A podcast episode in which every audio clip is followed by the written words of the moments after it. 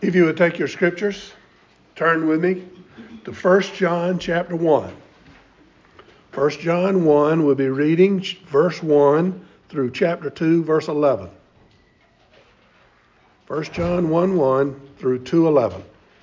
Would you give ear to the reading of God's word? That which was from the beginning, which we have heard, which we have looked upon, and our hands have handled concerning the word of life. The life was manifested, and we have seen and bear witness and declare to you that eternal life which was with the Father and manifested to us. That which we have seen and heard, we declare to you, that you also may have fellowship with us. And truly, our fellowship is with the Father and with His Son, Jesus Christ. And these things we write to you that your joy may be full. This is the message we have heard from Him and declare to you that God is light and in him is no darkness at all. If we say that we have fellowship with him and walk in darkness, we lie and do not practice the truth. But if we walk in the light as he is in the light, we have fellowship with one another, and the blood of Jesus Christ, his Son, cleanses us from all sin. If we say we have no sin, we deceive ourselves, and the truth is not in us. If we confess our sins, he is faithful and just to forgive us our sins and to cleanse us from all unrighteousness. If we say we have not sinned, we make him a liar, and his word is not in us. My little children, these things I write to you, so that you may not sin. And if anyone sins, we have an advocate with the Father, Jesus Christ, the righteous. And he himself is the propitiation for our sins, and not for ours only but also for the whole world. Now, by this we know that we know him if we keep his commandments. He who says, I know him and does not keep his commandments is a liar, and the truth is not in him. But whoever keeps his word, truly the love of God is perfected in him. By this we know that we're in him. He who says he abides in him ought himself also to walk just as he walked. Brethren, I write no new commandment to you but an old commandment which you have had had from the beginning.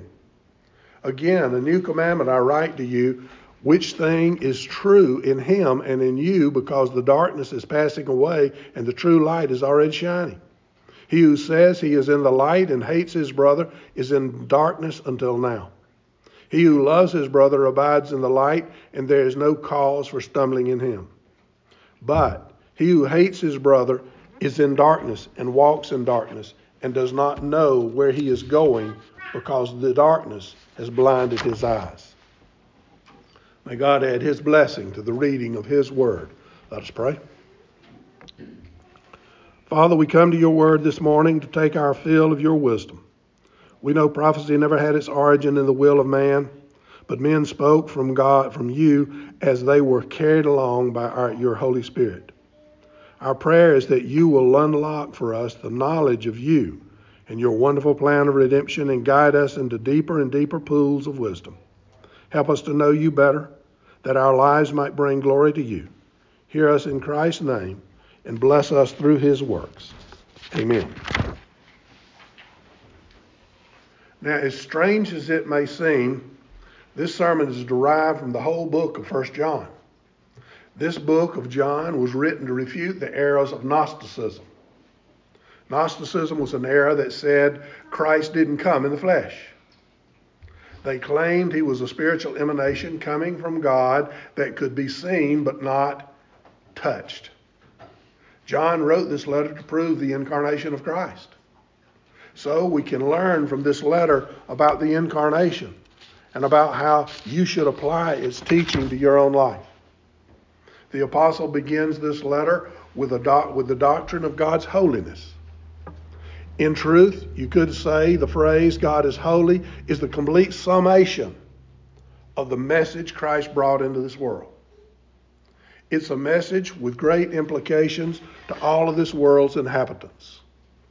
It's God's holiness which makes up the foundation of the true doctrine of salvation, which is justification by grace through faith alone for a sinner to be reconciled to a holy God, he must come through the cross of Calvary.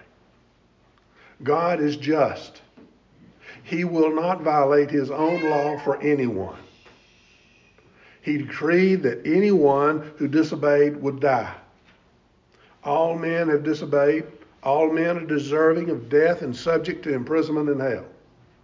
How can God then justify any of them? To justify his people from their sentence of death, he sent his only begotten Son into this world to live the perfect life required of all men.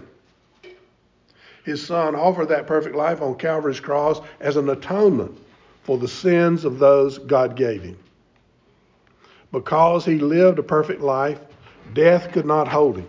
He was raised from the grave and defeated the enemies of God, making a show over them by his ascension.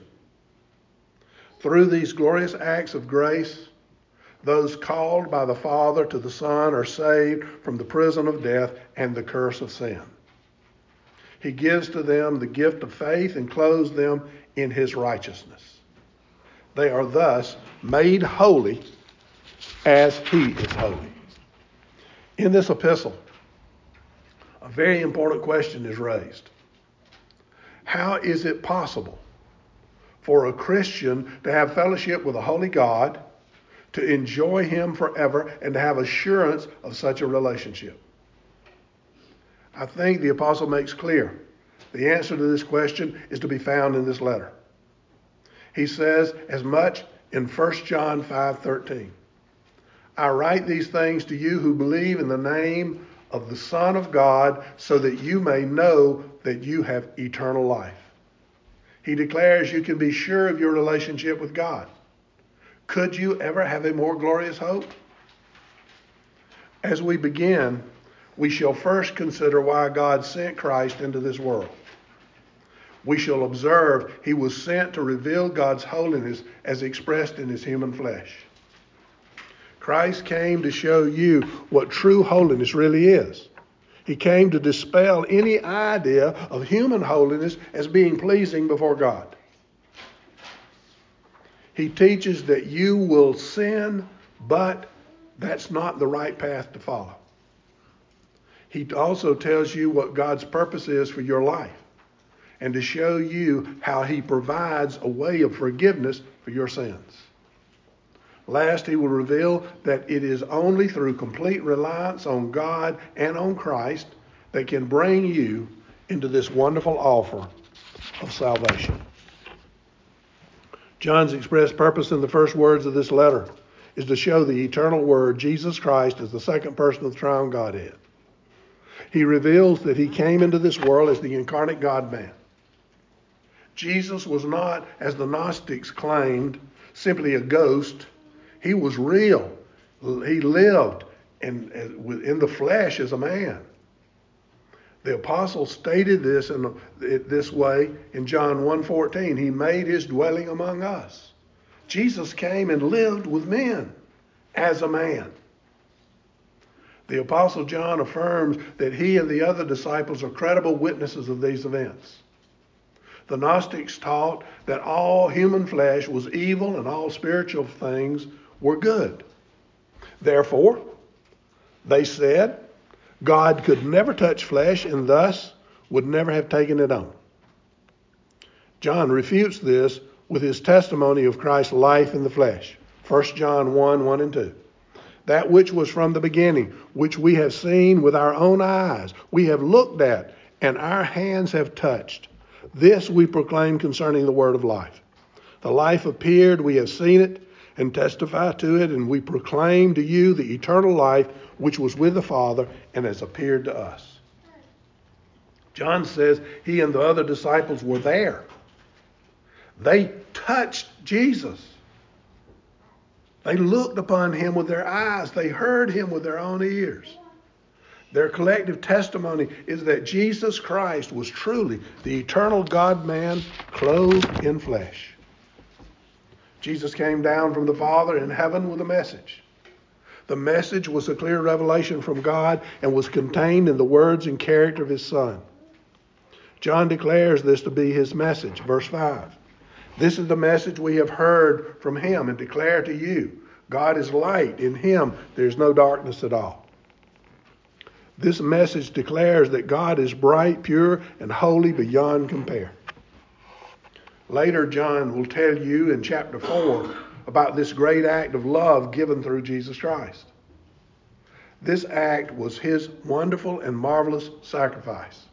He came into this world. He came to be the propitiation for your sins, to be the atoning sacrifice for you, a sinner. 1 John 4:10.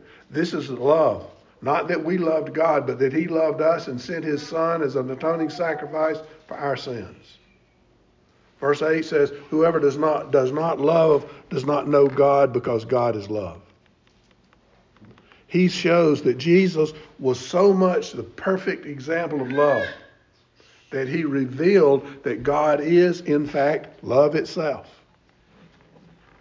In revealing that God is light and love, John shows you what the foundation of holiness really is. When you consider what righteousness, goodness, and purity really are, you must then stop and consider God. For God is the true, He is the perfect standard. And that standard is revealed to you through the flesh of Jesus Christ. It is essential that you, as a believer in Jesus and His incarnation, understand God's holiness is the very foundation of the true gospel. If God were not holy, there would be no need for a sacrifice from sin. The reason you needed a sacrifice for sin in the first place is because sin cannot enter God's presence.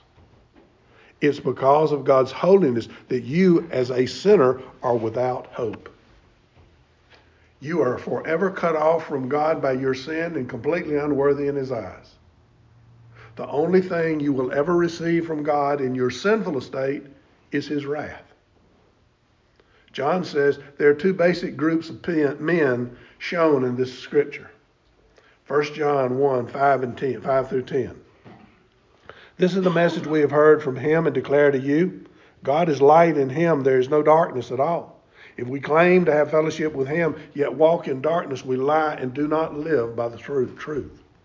But if we walk in the light, as he is in the light, we have fellowship with one another, in the blood of Jesus, his Son, purifies us from all sin. If we claim to be without sin, we deceive ourselves, and the truth is not in us. If we confess our sins, he is faithful and just and will forgive us our sins and purify us from all unrighteousness. If we claim we have not sinned, we make him out to be a liar, and his word has no place in our lives. These two groups consist of first a group that claims to be sinless. They think they're without sin. They think they're God's equal. The second is the group that recognizes their sinfulness, sees their need of a Savior, and that Jesus Christ is the only possible Savior. Here is the real struggle within humanity. Some men see themselves as equal to God. Others recognize they are completely unworthy before His great holiness. The Gnostics taught that you could be holy in spirit and it didn't matter about your flesh. You didn't need to re- concern yourself with trying to keep the flesh from sin. Therefore, they declared themselves sinless based on their idea of their spiritual perfection. This idea is still very much with men, men declaring themselves perfect before God. Even in the greater circles of what is called the evangelical church today, some continue to declare they are without sin. John says these men are liars in whom there is no truth. These are men who have heard the truth and despised it with all their heart. They have tried to rewrite God's word. They want to make themselves the final word of this on their salvation. They claim to be saved, but there's no light in their hearts. They are full of darkness and they engage in the deeds of darkness. John questions how anyone who walks continually in the darkness can have the revelation of true light in their heart. How is it that a man can, in the face of God's holiness, continue to claim he is without sin? How can they accept those who kill babies, who commit homosexual acts as followers of God, when the scriptures clearly declare such things to be sin? Is not the holiness of God sufficient to rebuke all who live under such a deception?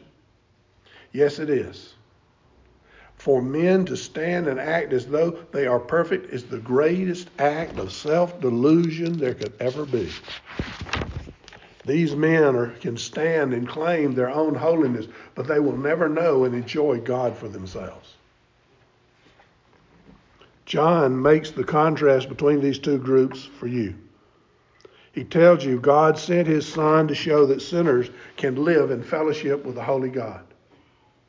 1 John 2 1 and 2. My dear children, I write this to you so that you will not sin.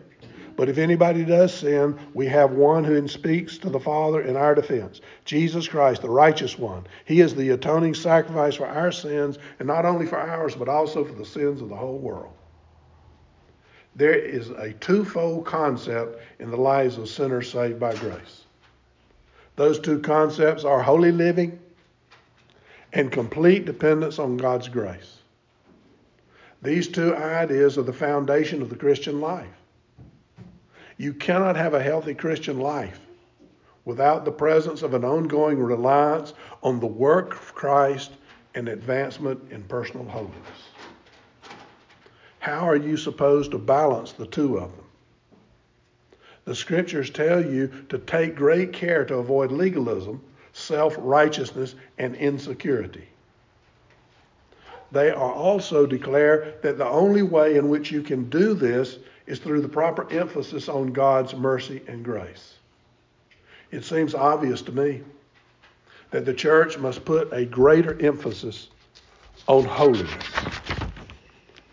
Here is the problem faced in this dilemma.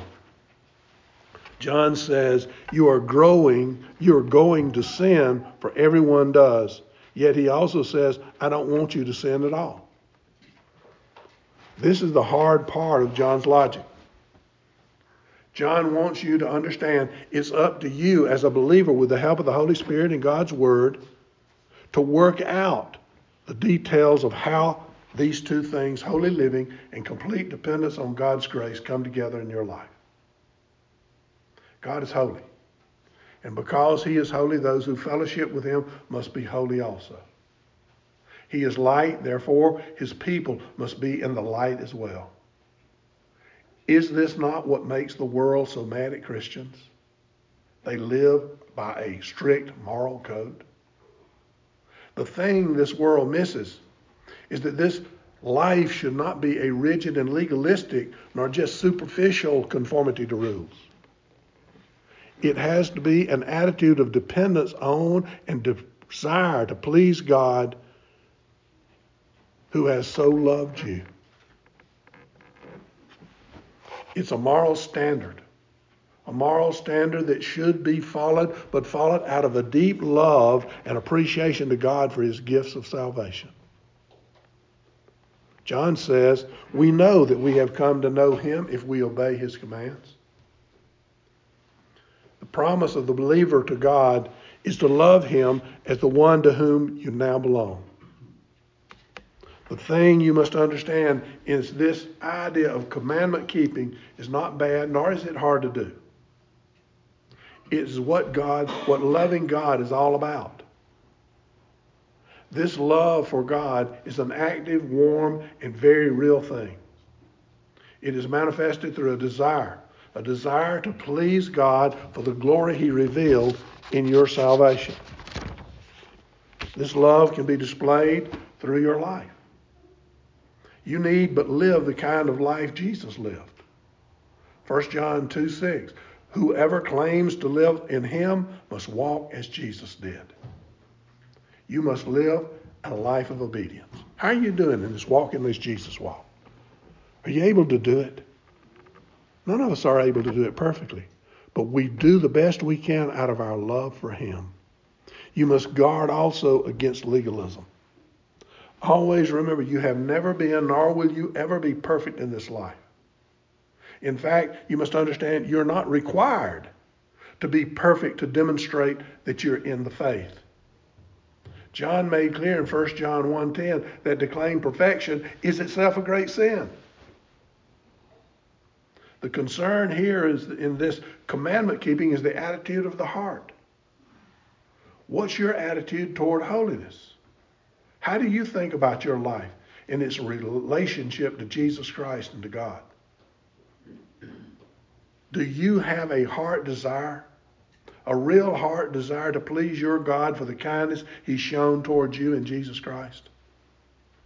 Commandment keeping is to be the fruit produced by faith and the direct evidence of election in your life. In John, 1 John 3:10, you're told, "This is how we know who the children of God are and who the children of the devil are. Anyone who does not do what is right is not a child of God, neither is anyone who does not love his brother."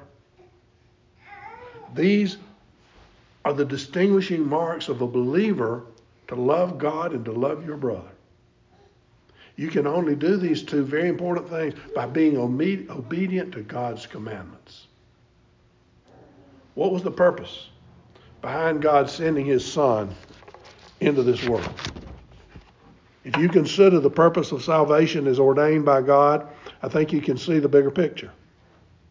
God is concerned not only with the salvation of men from the penalty of sin, but also with the recreation of each individual saved. It's not just a matter you get saved, there has to be change. They are to be made into a new creation. This recreation takes place from the inside out, beginning with the heart. This is what the prophets of long ago promised. In Jeremiah 31, 33, 34, you are told about the new covenant and its changing of the heart. In Ezekiel 36, 25 through 27, you learn of the cleansing that will bring a new heart, a new spirit, and the gift of the Holy Spirit. Here are God's purposes in salvation. They are set forth in the prophets of old and fulfilled in the coming of Jesus Christ. With the establishment of his church through the forgiveness of sins, there comes an establishment of a relationship with the Father. Isn't that what you want? Isn't that what we all want? To have a good, solid relationship with our Heavenly Father. There is also a recreated humanity here. That new humanity expresses its devotions by keeping the commandments. John sums this up in 1 John 4:19 when he says, "We love because he first loved us." He also says in 1 John 2:5, God is love, God's love is truly made complete in the one who obeys God's word. This is how we know we are a part of Him. This tells you that the purpose of God is set forth by the prophets is to be fulfilled in the individual who possesses love and holiness, which are the fruits of God's great electing love. Love and holiness are, are then also seen as the work of the Holy Spirit and providing assurance to God's people. Do you have assurance? If you got Christ in your heart, are you believing and trusting in Him, placing all of your hope in Him? The way of salvation is Jesus Christ. And He says, I am the way, the truth, and the life. No one comes to the Father except through me. You got to believe and trust in Christ and in Christ alone. There's no other way. In John 2 1, he writes that you should not sin yet you still sin, no matter how hard you try to avoid it. It's a very grievous thing for a believer to sin. It is a burden for the true believer to disobey his God. It gives the devil opportunity to present himself as an angel of light and to deceive. It destroys assurance and, in general, can make life miserable. But in the wonderful promise given in the coming of Jesus Christ, there is an answer even to this dilemma. John says you must come walking in the light. This walking he speaks of, not just living a holy life, although that's a very important part of it. It's more to, than just that. It's the continual application of the benefits of salvation to your daily walk. How many of you really think about that?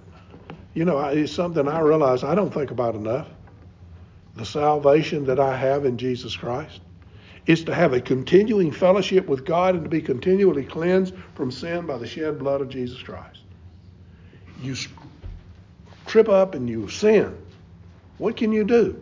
You can immediately turn and confess your sin to God, ask Jesus Christ forgiveness, and He will be faithful and just and He will forgive you.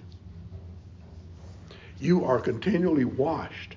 Washed in the Christ shed blood. You will never be able to clean, clean, be clean without that foundation. You must see all that is life to the believer must be anchored to the cross of Jesus Christ. You're justified by Christ's life, death, and resurrection victory. Your sanctification is produced by God's continuing grace as you study and grow in His Word under the direction of the Holy Spirit. Through understanding of your complete dependence on God's work in your life, you grow and prosper in your relationship with God and with His people. John makes it clear, makes it very clear in chapter 2 that believers will continue to sin he says, if anyone does sin, and immediately he directs your attention to Christ. Sin for you, in all of its selfish and ugly darkness, should not be cause for utter despair in your heart. John is continually directing your attention back to the beginning, back to Christ's coming. You, as a believer, are saved from the penalty of sin because Jesus Christ came into this world to do for you what you could never do for yourself. He lived the perfect life. You're called to live. Scripture wants you to live that perfect life. You can't do it. Christ did it for you. He died the atoning death to forgive you for your sins, to bring that forgiveness to you that you could never get on your own. And he won that resurrection victory, overcoming death, which is your greatest enemy, so that you can live with him for eternity. You're invited to turn to God and confess your sins before him. The devil may be active and may be struggling to you to offer you other things. He may be placing all kinds of discouraging thoughts in your mind.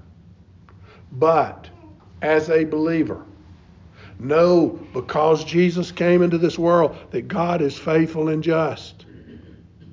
He will forgive your sins and cleanse you from all your unrighteousness through the fountain of Christ's blood. Does this not fortify weak faith? Doesn't this make you feel stronger? When you realize it's Christ that has done all for me. I didn't have to do it myself. Christ was there to do it for me. The forgiveness of God is founded upon the work Christ did for his people. Your hope then must be first, last, and always in Jesus Christ. Not in Christ in, in the church, not in Christ in your works, but in Christ Jesus alone. You look first into your own heart to see the sin there. Then you look to Jesus Christ and see the holiness of God and find in Christ the promise of God to cleanse your sin and make you his child. Isn't that wonderful? He's going to take us into his family. My friends, it is a thorough and complete work that has been carried out by God in Christ Jesus. He is the sacrifice given by God for the sins of his people. He is also the heavenly intercessor who stands in the presence of God the Father on your behalf. He's there witnessing for you, testifying for your faith in Him. He is described as the righteous one because all His work depends on His holiness and the flawlessness of His character. You must never forget His character. You must work at showing your love and appreciation for what He has done for you. How do you do that? How do you do it? You do it by emulating that character in your life. You are walking as Christ walked. God, in sending His Son, shows you that your reliance, or if you will, your assurance, must be in Him and in Him alone through all of the process of salvation, God glorifies himself. Please understand this. There is never a time, never a time, when the believer can find any cause within himself to be secure. Assurance comes only from reliance on God.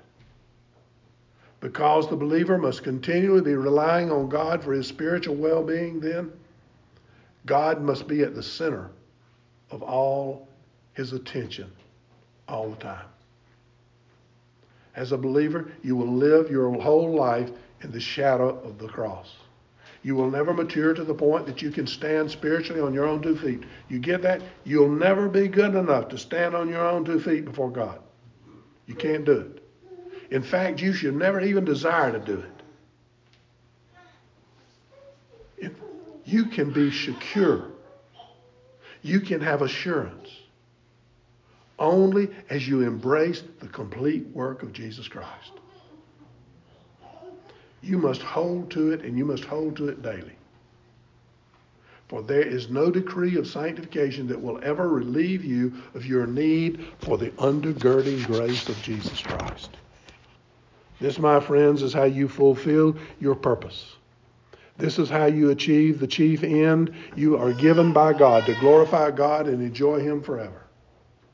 You cannot glorify and enjoy God without a proper assurance of salvation. It is your total dependence on God that brings Him the glory and allows you to enjoy the blessings of your relationship with Him. In conclusion, let me tell you what the coming of Christ should mean to you today as a believer.